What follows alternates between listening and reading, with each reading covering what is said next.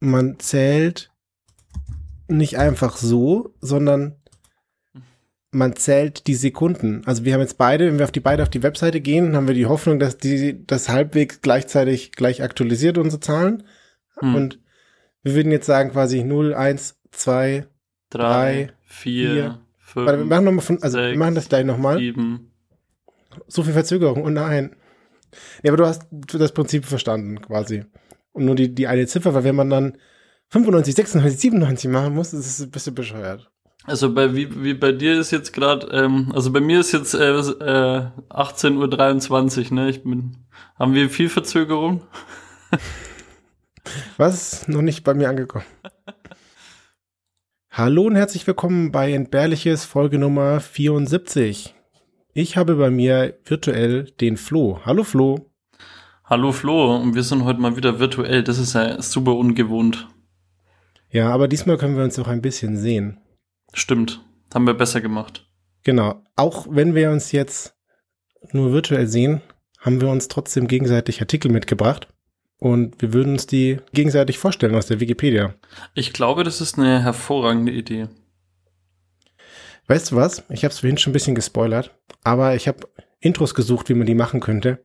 Und ich habe da eine Vorlage gefunden Mhm. und ich habe die jetzt quasi eins zu eins übernommen und habe sie adaptiert. Möchtest du sie hören? Ich möchte es bitte hören, ja.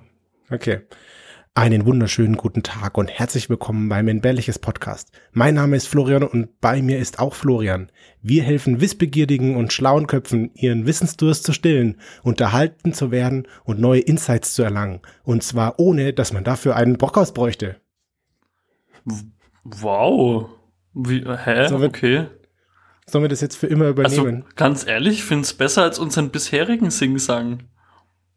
ja, ich, ich, bin so ein bisschen unschlüssig. Vielleicht auch, weil ich weiß, wo es herkommt. Wieso? Es ist so ein, es ist so ein, so ein Marketing-Ding. Wenn du jetzt hier für dein Unternehmen Dinge generieren willst, das, das ist der, der ursprüngliche Text davon. Ist das so wie der Clubhouse ähm, den es gab? Ja, genau. So ungefähr stelle ich mir das vor. Ja, scheiße. Nee, ich finde es ehrlich gut. Müssen wir nachher nochmal drüber sprechen. Das könnte auch so ein Ding werden, dass man einfach im Internet schaut, Podcast-Begrüßung und jedes Mal so einen anderen Ratschlag nimmt und das dann jedes Mal adaptiert. Hallo Freunde, willkommen. Genau. Die Leute können ja sagen, können ja als Feedback geben, wie sie es finden. Wir haben auch anderes Feedback bekommen, nachdem wir uns beim letzten Mal so beklagt haben, ist diesmal auf jeden Fall viel Feedback gekommen. Das stimmt. Und Anschiss auch per Mail. Manches, oh ja, Wir, wir haben jemanden vergessen, Sticker zu schicken. Das hab ich vergessen. oh ja, das, das sollten wir auf jeden Fall nachholen. Aber unsere Hausjuristin hat sich gemeldet. Und zwar in der Folge 43 haben wir sie explizit angesprochen und sie hat's gehört. Also Folge 43, Sülzi das Podcast-Maskottchen. Und zwar hattest du die Read-Methode vorgestellt. Und da hatten wir so ein paar Fragen gestellt und sie hat eine äh, sehr interessante Anmerkung. Und zwar meint sie, zum Schluss hat Flo noch gesagt, dass die Methode bei der Cesca-Mordserie angewandt wurde. Er wusste aber nicht, was das für eine Ermittlung war. Es macht es insgesamt nur noch schlimmer, das zu wissen. Aber die Cesca-Mordserie waren die NSU-Morde. Das hat sie uns geschrieben und zwar, äh, erst hieß die, hieß die Soko Bosporos und dann wurde sie in Cesca-Mordserie umbenannt, weil das die Tatwaffe war. Und später war dann erst klar, dass es die NSU-Mordserie war. Und das Schlimme ist, was sie jetzt dann noch hervorhebt, ist, dass die Verhörmethode, die Read-Verhörmethode gegenüber den Zeugen angewandt wurde. Also die Leute, die dann eigentlich die Opfer waren. So, das heißt, die Leute, die jahrelang zu Unrecht beschuldigt wurden, obwohl sie einfach Opfer von Nazis waren, ähm, denen wurde dann quasi in ewig langen Befragungen eingeredet, dass sie doch die Tat endlich zugeben sollen. So, das ist ganz schön krass, oder? Ja, das wusste ich natürlich, aber ähm, ich wollte mit der Totti nochmal sprechen. Nein, danke, äh, wie gesagt, fürs Aufklären. Äh, es war äh, cool, dass man das jetzt auch noch weiß. Aber, aber die Folge wäre, glaube ich, echt noch düsterer dann ausgegangen. Ja, das stimmt. Naja. Aber positiv, anderes Hörerfeedback, und zwar hat der Niklas uns gehört.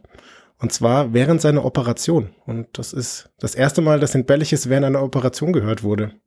Das finde ich ja auch ganz schön. Ist er da mit im Ohr eingeschlafen oder ist er damit aufgewacht?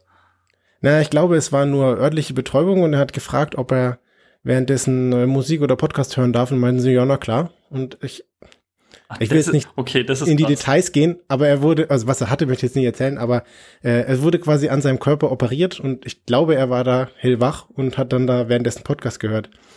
Ich stelle mir vor, wie er plötzlich einfach anfängt zu lachen oder so. Das ist auch Könnte- super weird. Hattest du schon mal eine OP mit einer örtlichen Betäubung, du selber? Ja, mit einer örtlichen Betäubung, ja, irgendwie Zahnarzt oder sowas. Nee, so richtig OP, wo dich jemand aufschneidet. Nee, das nicht. Okay. Ich glaube, da wäre Lachen echt komisch. Ja, ich, ich, ich stelle es mir auch, Aber äh, generell sind wir auch, wir sind auch kein Podcast, wo man viel lacht. Also das, das ist ja eh alles meistens sagen. traurig. das Lachen ist nur noch das Beste. Stell dir vor, die machen, da, die schneiden an dir rum und du erzählst dann auch noch irgendwas über das Rumschneiden an Menschen. Hit it, Joe!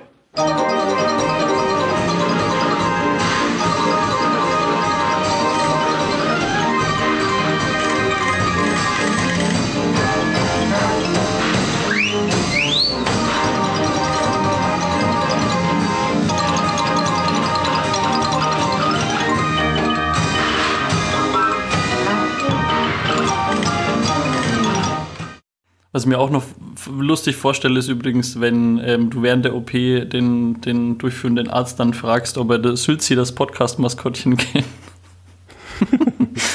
ja, Er ja. zieht's dann so aus der Schublade raus. Das Ja. kleine Ding, was uns mit Kindern irgendwie zeigt. Naja. Sag mal, Flo, was hast du mir heute mitgebracht? Ich habe heute was dabei aus England und zwar aus der Gesetzgebungsecke. Mhm. Oh, da, die Hausjuristin können wir gleich wieder grüßen. Ja, das ist echt, also wenn sie sich damit jetzt auch noch auskennen, dann weiß ich echt nicht mehr weiter. Und zwar sind wir 1865, Mhm. also schon ein bisschen länger her. Und ja, was hat man da in dem Zeitalter so für Probleme? Also man, man in den Städten ist natürlich irgendwie ein bisschen viel Dreck und so, aber die meisten Leute sind so ein bisschen zu Fuß unterwegs und ähm, oder halt mit, mit Pferden oder so oder mit kleinen so Schiebwagen oder so. Aber es beginnt langsam, dass man mit Dampfwagen herumfahren kann. Also so quasi die ersten Schritte des Automobils. Mhm. Und es könnte sein, dass du sogar schon weißt, über was ich sprechen will, weil wir es, glaube ich, schon mal besprochen hatten. Und zwar Ich weiß nicht, ich nicht drauf. den sogenannten Red Flag Act. Oh, das äh, habe ich schon mal gehört, aber ich kann dir ehrlicherweise nicht sagen, nee, ich verbinde es mit noch nicht. Also es gab, ähm, wie gesagt, beim Aufkommen der Dampfwagen dann zunehmend Probleme durch Unfälle. Ich erinnere mich, ich erinnere mich, ja, sehr schön. Es gab zunehmend Probleme mit Unfällen, weil natürlich die ganzen Dampfwägen da unkontrolliert durch die Straßen gerauscht sind. Ich meine, man muss sich das ja auch vorstellen, das ist eine Zeit vor der STVO oder wie auch immer das eng- englische Pendant heißt. Mhm. Es gab jetzt nur keine Regeln und so und da musste man natürlich jetzt dann drauf reagieren. Und deswegen hat man dann, gab es dann den sogenannten Red Flag Act, den ich eben gerade schon gesagt habe. Und der war dann dafür da, dass man bestimmt hat, dass, also generell durften Dampfwägen außerhalb von Ortschaften bis zu 6 kmh fahren und innerhalb von Ortschaften nur 2 kmh um, umgerechnet. Dass man überhaupt so langsam fahren kann. Das ist jetzt schon gar nicht so schnell, ja, aber trotzdem gab es noch eine zusätzliche Auflage, um äh, quasi einen Dampfwagen innerhalb einer Stadt zu betreiben. Und zwar musste, und das besagt der Red Flag Act, ein, es waren zwei Menschen erforderlich, die zusammen dieses Fahrzeug führen. Der eine sitzt am Steuer und der andere läuft vor dem Fahrzeug her und trägt eine rote Flagge vor sich im genügenden Abstand, um dann die anderen Fußgänger oder Verkehrsteilnehmer, wenn man jetzt schon so sagen will, zu warnen, quasi, dass da jetzt hinter ihm ein Fahrzeug fährt. Mhm. Und das Faszinierende ist, also, der, der, du kannst dir ja irgendwie schon ein bisschen so vorstellen, dass der technische Fortschritt jetzt da nimmer so gegeben ist. Also außer, dass du noch vielleicht ein paar Lasten transportieren kannst, hast du eigentlich durch das Voranlaufen eines Fußgängers nicht mehr so den eigentliche Vorteil durch die, ich sag jetzt mal, Motorisierung. Wenn du da durch die Stadt cruist mit 2 kmh. Cruisen, ja, das ist dann wirklich schon sehr, sehr langsam. Kennst du das noch, wenn, wenn früher in deinem, in deinem Heimatort die, die richtig coolen äh, quasi so ganz langsam immer an der Eisdiele oder an der Kneipe vorbeigefahren sind mit ihrem aufgetunten Golf? so stelle ich mir das dann vor, nur dass, nur dass vorne dran noch jemand läuft mit so einer roten Flagge quasi dabei. Die ganze Regelung gab es von 1865, habe ich gerade schon gesagt, bis 1896, also über 30 Jahre. Und natürlich wurde das immer wieder, also die, die Anwendung ist natürlich über 30 Jahre, da was, du kannst ja ausrechnen, was da für ein technischer Fortschritt oder für eine Verbreitung von zunehmenden Maschinen in 30 Jahren dann passiert ist. Irgendwann durften sie 8 km/h fahren? Ja, dann später gab es dann mal 6 km/h innerorts und 12 km/h außerorts. Aber ähm, trotzdem musstest du natürlich auch irgendwann so Wägen, also pferdebezogene Wägen, dann quasi mit der, mit der roten Flagge voran kutschieren, was natürlich dann nochmal blöder war. Und in, im Zuge dessen habe ich übrigens gelernt, dass es auch Pferdebahnen gab. Also du kennst, kennst du die normale Tram? Also ja, also ich, ich kenne eine Tram, ja. Und es gab auch mal eine ganze Zeit lang Trams, die von Pferden quasi betrieben wurden, also oh, einfach ja. so gezogen. Es gab Schienen in der Straße und die wurden dann einfach. Ich weiß nicht, warum man das macht eigentlich. Das ist super bescheuert. Warum habe ich dann, warum habe ich dann Schienen, wenn ich ja eh schon ein Pferd vorspanne? Ich glaube, weil die Reibung deutlich geringer ist und dadurch ist es einfacher. Dann kannst du mit weniger Pferd mehr Ware transportieren. Ich mag das manchmal nicht, dass du immer so gut über Sachen nachdenkst gleich. Sorry, kommt nicht wieder vor. Schön dabei ist übrigens auch in der Schweiz nennt man das und das fand ich wie, wie immer sehr charmant. Ähm, heißt das dann die Rössli-Tram. Oh, sehr schön. Die Schweizer, die haben das mit den Namen einfach drauf. Also die, das ist einfach schön. So, und jetzt gab es natürlich auch um diesen, diese Red Flag-Sache, die wurde dann 1896 mal gestoppt. Man hat dann gesagt, so, das brauchen wir jetzt nicht mehr, weil wir irgendwie die, die Bevölkerung war dann irgendwann mal richtig dagegen, was halt auch als, als Fortschrittsbremser sozusagen halt wahrgenommen wurde. Mhm. Und es gab dann auch so ein bisschen, so, wie sagt man das, so Verschwörungstheorien, die sich so ein bisschen nach dem eigentlichen Aufheben von dem Red Flag Act drum gebildet haben. Also man hat irgendwann mal, hat sich die Behauptung breit gemacht, dass die Pferde, Kutschen und Eisenbahnlobby mhm. für diesen, für die überhaupte Einführung des, des Red Flag Acts, ge, ähm, wie sagt man das? Ja, halt für, sich für die Umsetzung des Red Flag Acts eingesetzt haben. Ja. Also um einfach ihr eigenes Geschäftsmodell zu äh, weiterhin äh, bestehen zu lassen. Aber wenn man das vergleicht, also das haben sich dann Histori Historiker angeschaut, im Vergleich dazu hatten die eigentlich noch gar keinen so großen Einfluss. Also die, der Einsatz von Pferdewagen war erst 1920 auf seinem Höchstpunkt. Mhm. Also das ist ja e ewig viel später eigentlich. Ja. Und ähm, auch die Eisenbahnlobby hatte eigentlich zu dem Zeitpunkt, wo der Act in, ähm, in, in Kraft getreten war, gar nicht so Probleme jetzt irgendwie, um dass sie, die, dass sie sich da wirklich haben Sorgen machen müssen, weil die Dampfwägen waren teuer, waren problemanfällig und so. Deswegen ist es gar nicht so plausibel, die Verschwörungstheorie. Die Frage, die ich mir stelle, wurde denn überhaupt die Unfallstatistik besser? Nach der Einführung der Red Flags. Also das war ja irgendwie die Begründung. Das kann ich dir nicht sagen. Aber es gibt ja, ja auch, es gibt ja auch allerhand so andere ähm, Unfallvermeidungssachen mit irgendwie vorangebauten, so, Sch so Schneepflugartige Dinge, wo die Leute in so ein Netz reinfallen. Kennst du das? Das habe ich auch schon mal gesehen, das ist großartig. Das ist so geil.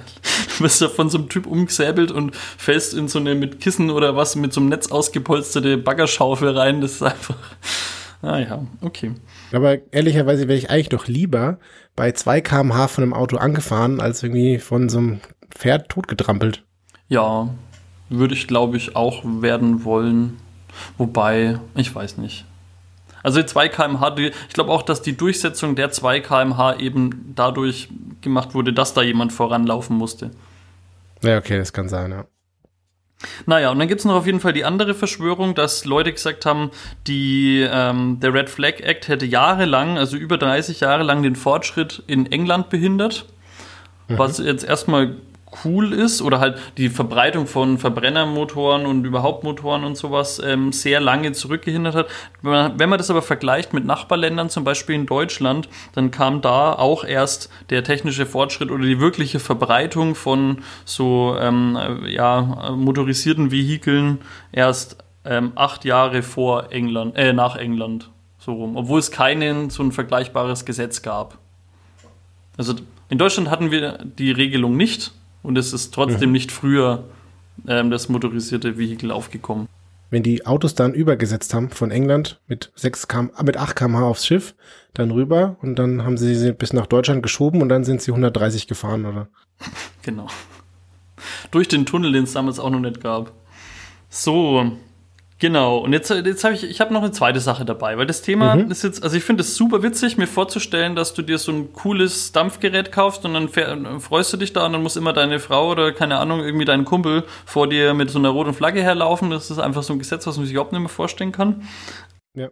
Aber im Zuge dessen, also gerade aus der Verschwörungsabteilung mit die Lobby und die, ähm, die Eisenbahnlobby und überhaupt hatten da ihre Finger im Spiel mit dem Gesetz, gibt es da noch so ein mhm. bisschen ein verwandtes Thema. Ich glaube, das ist aber ein bisschen bekannter. Und zwar ähm, geht es da um den großen amerikanischen Straßenbahnskandal. Ich habe es mir vorhin schon gedacht, als du gesagt hast, dass da die Verschwörung gab und ich, ich habe mich extra zurückgehalten, das nicht zu sagen, weil ich mir gedacht habe, das kommt als nächstes. Großartig. Sehr, sehr, sehr gut. Also ich habe das jetzt äh, noch mal ein bisschen ähm, ausgearbeitet, beziehungsweise mir das alles noch mal so ein bisschen durchgelesen. Es ist halt wirklich, es ist großartig. Also wir sind da jetzt äh, 1930 bis 1960 mhm. und in den USA, nicht in England sagt ja der Name große amerikanische Straßenbahnskandal eigentlich schon. Ja, könnte man drauf schließen. Könnten, ja, ja, das ist manchmal auch irreführend. Und zwar gab es da gerade einen Managerwechsel bei GM, nämlich ist da der Alfred P. Sloan sozusagen an die Macht gekommen. Und ja, wie, der hat sich dann natürlich die Frage gestellt, wie kann ich jetzt mehrere oder mehr meiner bisher produzierten Busse und Autos und sonst was unter die Leute bringen oder beziehungsweise überhaupt verkaufen. Und er hat sich gedacht, ja, äh, die Leute fahren alle ganz viel Straßenbahn und so und sind viel auf Schienenverkehr unterwegs. Und das ist ja eigentlich nicht so gut für meine Autoverkäufe oder für, wenn ich Verbrennermotoren herstelle auch. Das ist irgendwie nicht so geil. Ja. Aber was machen, was machen wir da jetzt? Ich würde sagen, erstmal alles verbieten. Ja, verbieten, ganz so einfach ist es nicht. Nein, wie hat man es denn dann stattdessen gemacht? du spielst mir immer so schön den Ball zu. Wie macht man es dann? Ja, also man hat ja dann eh schon diesen General Motors Konzern, man, man, ist jetzt mit Geld schon relativ gesegnet, aber man will ja immer noch mehr. Ja? Aber mit, den, mit der Größe des Konzerns kommen natürlich auch Mittel. Und man hat sich jetzt überlegt, was ist eigentlich, wenn wir die Betreiberfirmen der Straßenbahnnetze in einzelnen äh, Städten aufkaufen. Mhm. Und wenn wir die gleich aufgekauft haben, dann machen wir die einfach gleich vier Wochen später einfach zu. Weil hat sich nicht rentiert. Hat sich nicht gerechnet für uns. Haben wir vom Invest haben wir nicht abgeklärt, rentiert sich das Geschäft eigentlich, scheiß Start-up, äh, gleich, gleich alles geschlossen. Ganz so einfach war es natürlich nicht.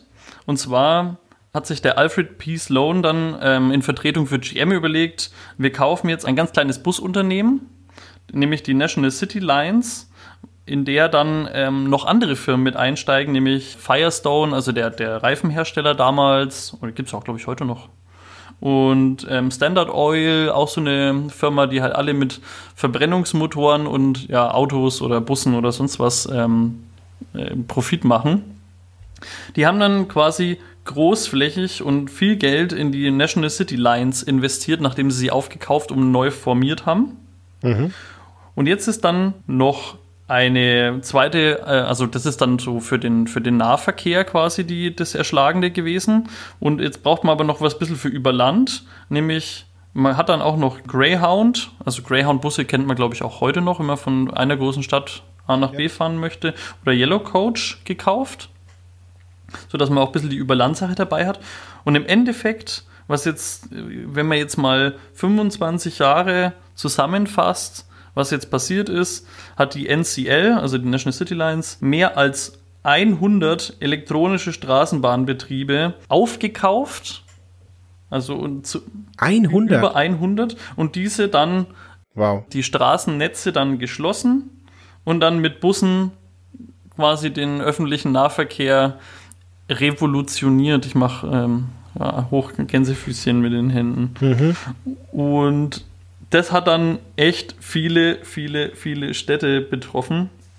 Und zwar wurden insgesamt, also in solchen Städten wie LA, New York, Detroit, Philadelphia, Oakland, ich könnte jetzt noch ein paar aufzählen, ähm, aber im Endeffekt wurden Straßenbahnnetze vorher waren 37.000 und nach diesem ganzen Projekt, bis das 1950 dann mal aufgehört hat, waren nur noch 5.000 übrig. Also 32.000 Straßenbahnnetze geschlossen. Und das ist schon ein Plan, da kann man schon mal von so ein bisschen Verschwörung oder Kartell oder sonst was sprechen. Mhm. Also auf ganz den, den, Markt oder beziehungsweise sehr viel gelenkt für die eigenen Interessen. Zum Glück gab es aber dann mal 1956 einen Richter, der die Stilllegung von Straßenbahnlinien untersagt hat. Also das hat dann quasi dem Spuk mhm. wirklich mal ein Ende gemacht. Aber es hat halt auch noch wirklich lang, lang, lang gedauert, bis dann neue Straßenbahnen wieder gebaut worden sind. Weil ich meine, alles war ja da. Also man hatte ja dann Busse, Überlandbusse, in, im, im Stadtverkehr viele Busse. Und es gab aber dann natürlich keinen, der die Motivation hatte, die ganze Aktion jetzt nochmal umgekehrt zu machen. Also du hättest jetzt quasi ja in einer Stadt vielleicht einen Straßenbahnnetzbetreiber gründen müssen und dann neue Schienen verlegen, weil die das natürlich auch immer alles gleich rausgehängt, äh, rausgerissen haben. Vermutlich nur für die Umwelt, damit die Straße dann nicht mehr von den Schienen belastet wird. Ja, das das ist auch so, so furchtbar hässlich. Das ist wie diese, ähm, wie diese Windräder. Das stört einfach so. Das, das geht einfach nicht. Neben so einem Kohleabbaugebiet über Tage, diese Windräder, schlimm. Rausgekommen ist das Ganze erst 1970, als sich ein Professor von der Harvard Law School damit befasst hat. Und ähm, zur Anklage gekommen ist es dann erst 1974.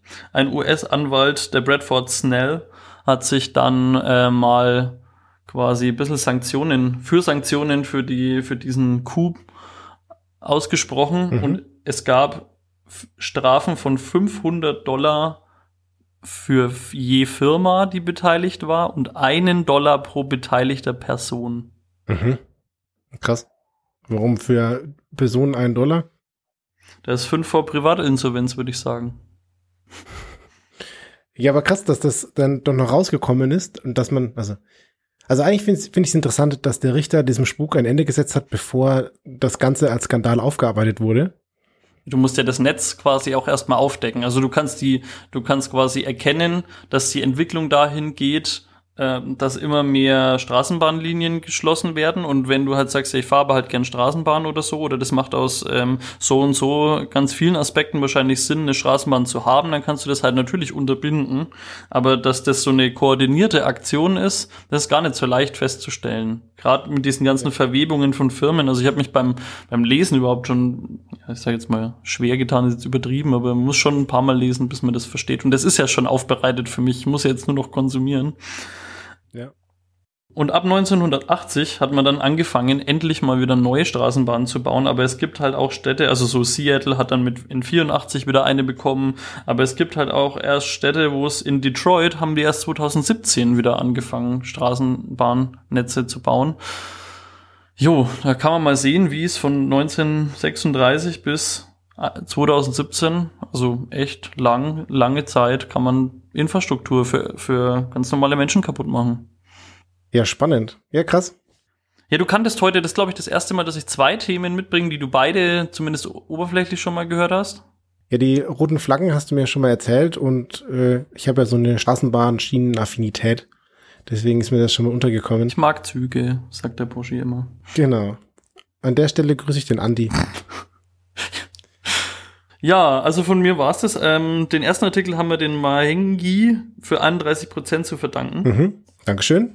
Und danke Wikipedia, wie immer. Dankeschön. So, aber dann schauen wir doch mal, was du mir da mitgebracht hast heute. Ja, bei mir wird's heute sehr royal, kann ich schon mal sagen. Ich habe auch zwei Artikel mitgebracht. Den einen Artikel habe ich mir herausgesucht, den wollte ich schon länger mal machen. Und der andere, der wurde uns in den letzten Tagen von so vielen Leuten an so vielen Stellen zugetragen. Und dann passen die auch noch so ein bisschen halbwegs zusammen, deswegen müssen die jetzt quasi beide zusammen raus. Dann weiß ich schon, wen du, wen du meinst. Genau, den ersten wirst du auf jeden Fall schon kennen. Und zwar geht es um die Prinz Philipp-Bewegung. Den möchte ich gar nicht so unendlich ausführlich behandeln, aber ich habe ihn euch mitgebracht. Und zwar der Prinz Philipp, es ist der äh, Mann von der Queen, der jetzt vor kurzem gestorben ist, ist glaube ich 99 Jahre alt geworden. Und es gibt ein Dorf auf der Insel Tenner, das ist im Südwestpazifik, und die verehren den Prinz Philipp als Gottheit. Das ist ein bisschen skurril und die Frage ist, wie, wie kommt es dazu, dass sie das tun? Naja, das ist so ein, so ein Volk, das lebt, lebt so ein bisschen abgeschieden und es gab so ein Aufeinandertreffen von europäischen Siedlern mit der einheimischen Bevölkerung vor vielen, vielen, vielen Jahren. Und die, naja, da kommen weiße Siedler da zu denen, die sehen natürlich schon so ein bisschen komisch aus und die Siedler wurden wahrgenommen als, naja, höher entwickelte Kultur und ihnen wurden dann auch sehr schnell übersinnliche Kräfte nachgesagt. Und naja, wie kommt es? Naja, die haben so einen Mythos, dass es hellhäutige Naturgeister gibt. Und dann kamen die Siedler, die sind hellhäutig und mh, hm, das passt da irgendwie da drauf. Und dann haben sich die, die Mythen mit den Erfahrungen, die sie gemacht haben. Das ist eigentlich super witzig, weil ich glaube, es gibt niemanden, der weißer ist als, als Prinz Philipp. er ist schon ziemlich weißer Dude einfach. Aber der war da noch nicht. Und zwar war das der John Fromm. Und der war Soldat und der ist da äh, auf die Insel gekommen und es gab halt die Berggeister und der John Fromm wurde als Sohn des Berggeistes Karapanemum Gesundheit. wahrgenommen. Und ja, genau. Und deswegen äh, war das offensichtlich, dass der hier der Sohn davon dem ist, weil er ist hellhäutig und die haben irgendwie Superkräfte. Und dann hat sich das Volk sich von ihm führen lassen oder wollte sich, wollte, dass das, das, das Volk wollte, dass er sie dann zu einer besseren Zukunft führt.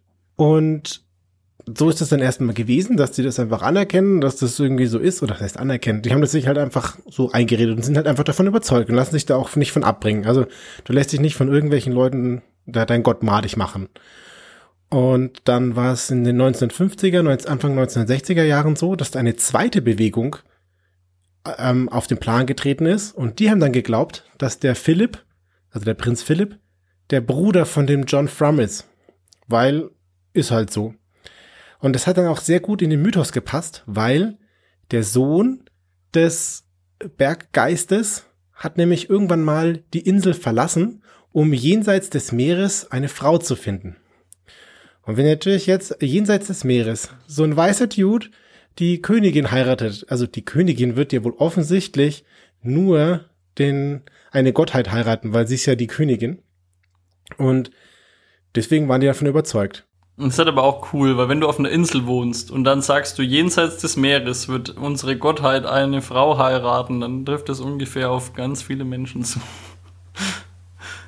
So richtig davon überzeugt waren sie dann aber, als das Königspaar 1974 die Insel besucht hat.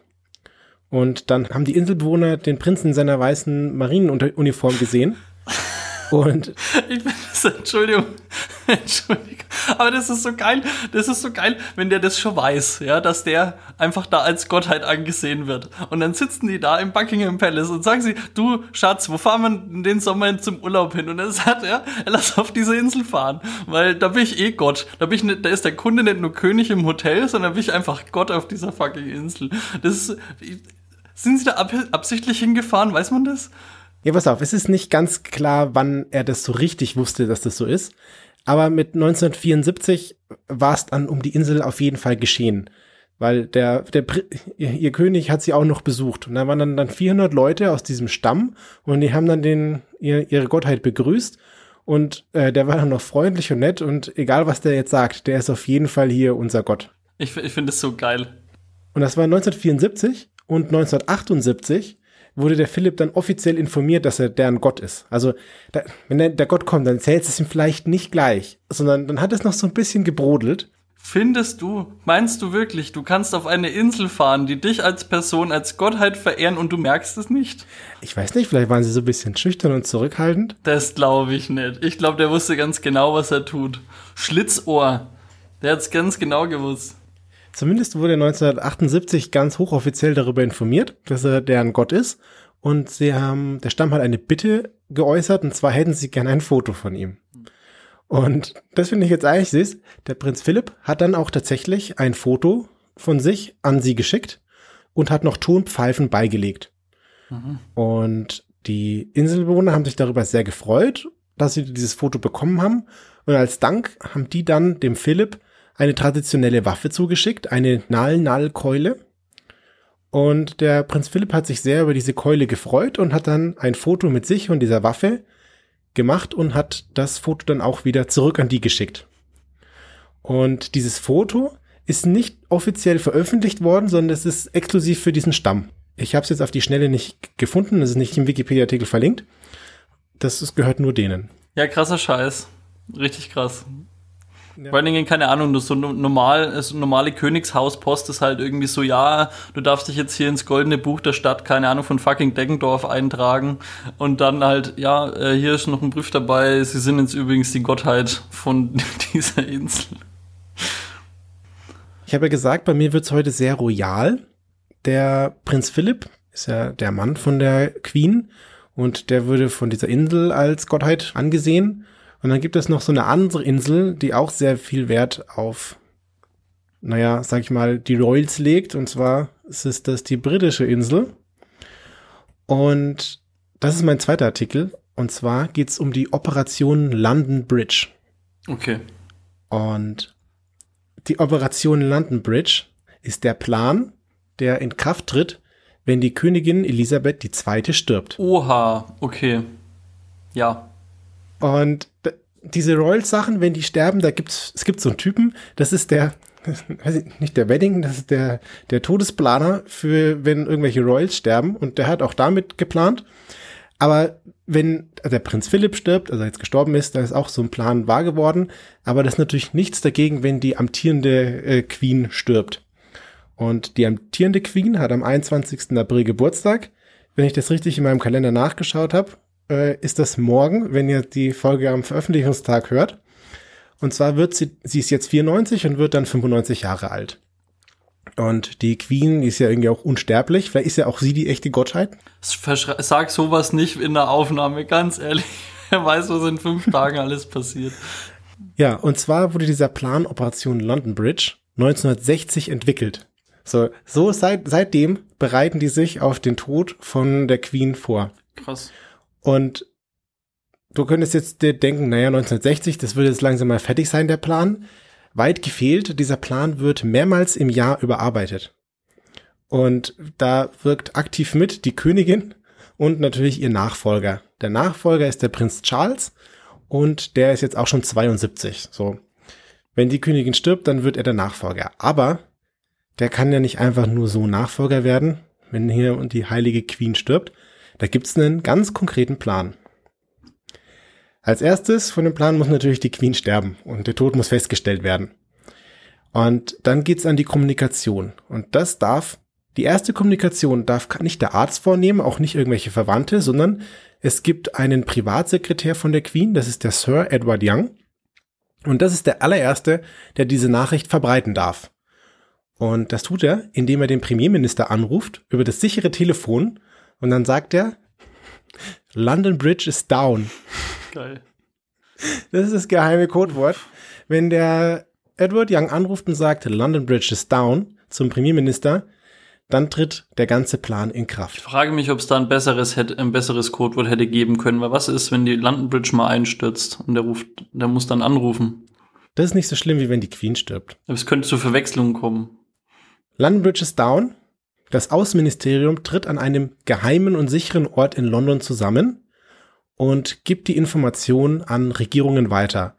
Und zwar einmal an die 15 Commonwealth-Staaten und dann an die Commonwealth of Nations, das sind ehemalige Kolonien und so weiter. Da werden als erstes die Regierungschefs informiert. Danach werden die Medien informiert. Und auch da gibt es äh, sehr genaue Pläne. Und zwar, es gibt die PA Media, das ist eine Presseagentur und die wird informiert. Die kann die Information dann über den Ticker hauen. Die BBC hat so ein Radio Alert Transmission System. Darüber werden, wird die BBC informiert. Und die kommerziellen Radiosender werden über so ein Infosystem, das die haben, benachrichtigt. Und wie werden sie benachrichtigt? Naja, die kriegen die Anweisung, inoffensive Music zu spielen, also harmlose Musik. Und sie sollen den Newsflash vorbereiten. BBC 2, also BBC 2, setzt ihr Programm aus und zeigt ab sofort BBC One. Und da ist jetzt die deutsche und die englische Wikipedia nicht so ganz eindeutig. Manche sagen auch BBC News. Also es gibt wohl diverse BBC-Sender, die dann alle dasselbe Programm zeigen. Und zwar gibt es voraufgezeichnete Porträts über die Queen. Die werden erstmal gezeigt. Und der aktuelle Moderator hat während den voraufgezeichneten Porträts die Zeit, sich umzuziehen. Und zwar zieht er schwarze Kleidung an. Und diese schwarze Kleidung liegt extra immer bereit. Das heißt, jeder Moderator, der da in dem Studio steht, hat immer in mehr oder weniger Griffweite schwarze Kleidung, damit er oder sie sich sehr schnell umziehen kann. Das ist in, so einem Glasding, wo man dann die Scheibe einschlagen muss, in case of uh, Queen is down. Und tatsächlich habe ich für, als der Prinz Philipp gestorben ist, so ein Video gesehen, da war so eine BBC-Moderatorin, sie hatte irgendwie was Rosanes an, dann kam irgendwie dieser Newsflash und dann hatte sie was Schwarzes an. So, also das machen sie tatsächlich und äh, finde ich irgendwie, ja, es ist irgendwie ein bisschen übertrieben, aber ich finde es auch irgendwie krass. Jetzt haben sich auch andere vorbereitet und laut dem Guardian ist es so, dass die Times Berichterstattung für elf Tage vorbereitet hat, wenn die Queen stirbt. Das ist schon mal vorproduziert. Und Sky News hat schon sehr oft geprobt, was sie tun, wenn die Queen stirbt. Damit es nicht ganz so pietätlos ist, sagen sie immer Mrs. Robinson. Ja, okay. Hm. So, aber du musst überlegen, diese Mediensache ist schon total durchchoreografiert. Und was wir jetzt da gerade erzählt haben, ist alles noch an dem Tag, an dem die Queen stirbt. So, jetzt, die Queen ist tot, lang lebe der König. Sofort nach ihrem Tod wird die Erbfolge durchlaufen und der Prinz Charles in dem Fall würde jetzt der neue Monarch werden. Und das gilt auch sofort, obwohl er noch nicht offiziell gekrönt wurde. So, das passiert einfach automatisch.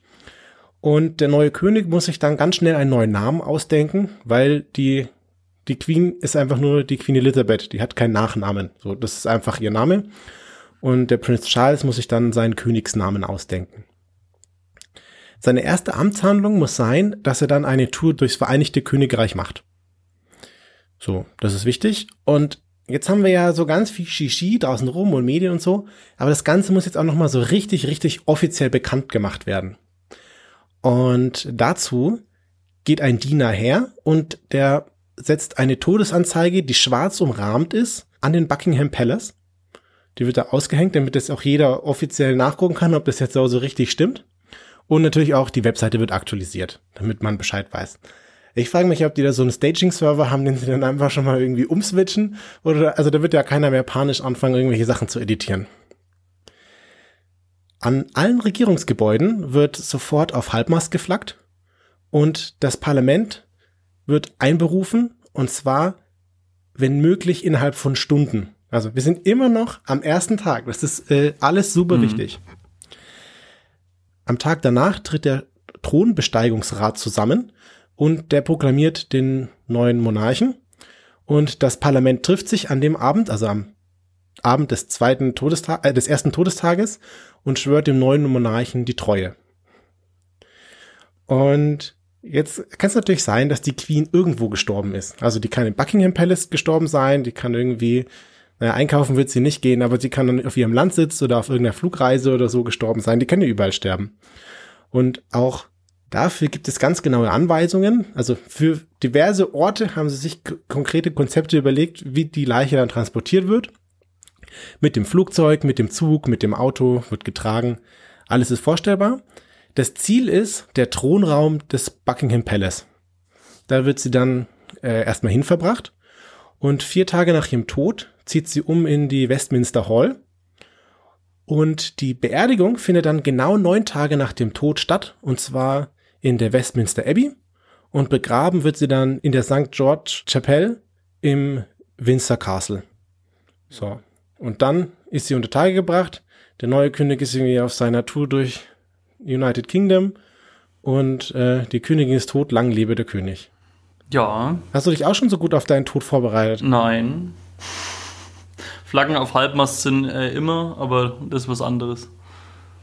Da habe ich tatsächlich ein bisschen drauf gewartet auf den Punkt, dass die Flaggen auf Halbmast gesetzt werden oder so. Das ist auch so, das ist so, das, so ein bisschen das graue, der graue Rauch aus dem Balkon, aus dem Kamin oder so.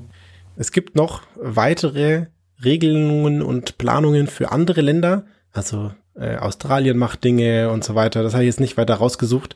Die übertreiben es nicht ganz so hart, aber auch da gibt es Regelungen, was passiert, wenn die Queen stirbt. Ja, ich meine, das ist, äh, ich meine, das ist halt für die ungefähr die wichtigste repräsentative Figur, die es überhaupt gibt. So. Also ich weiß, ich wüsste jetzt zum Beispiel nicht, was passiert, wenn der Bundespräsident stirbt. Das ist eine gute Frage. Da gibt es bestimmt auch ein Protokoll. Ähm, aber äh, die Queen ist zumindest eine repräsentative. Na gut, Bundespräsident. ja, ich nehme alles zurück. Den ganzen Ablaufplan haben wir dem oder der Andi Brunt zu verdanken und zwar mit 87 Prozent. Vielen lieben Dank. Wow, ja, cool. Danke. Wie planen wir jetzt dann, wie, wie würde man einen Podcast beerdigen, frage ich mich. Einfach plötzlich aufhören. Einfach die, die Hostingkosten nicht mehr zahlen, hoffen, dass archive.org in 100 Jahren immer noch die Episoden hat. Hörer auf Halbmast. Ja, guter Plan. Hörer auf man darf nur mit einem Ohr, den anderen Stecki muss man rausmachen, wenn man dann die Folgen nochmal hört. Ja, vor allen Dingen, was wäre der Codename? Ja. Studio Link ist down. Ja, Sülzi, das Podcast-Maskottchen, äh, ist traurig. So ein trauriges Sülzi. Irgendwann müssen wir mal jemanden fragen, ob das mal jemand malen kann oder so. Ja, genau. Ja, dann äh, bedanke ich mich nochmal bei dir für deine Danke Artikel. dir auch. Und ich bedanke mich bei den Hörerinnen und Hörern fürs Zuhören und fürs fleißige Feedback schicken. Und dann würde ich mich freuen, wenn wir uns das nächste Mal wieder hören. Und bis bald. Bis bald. Ciao, ciao. ciao.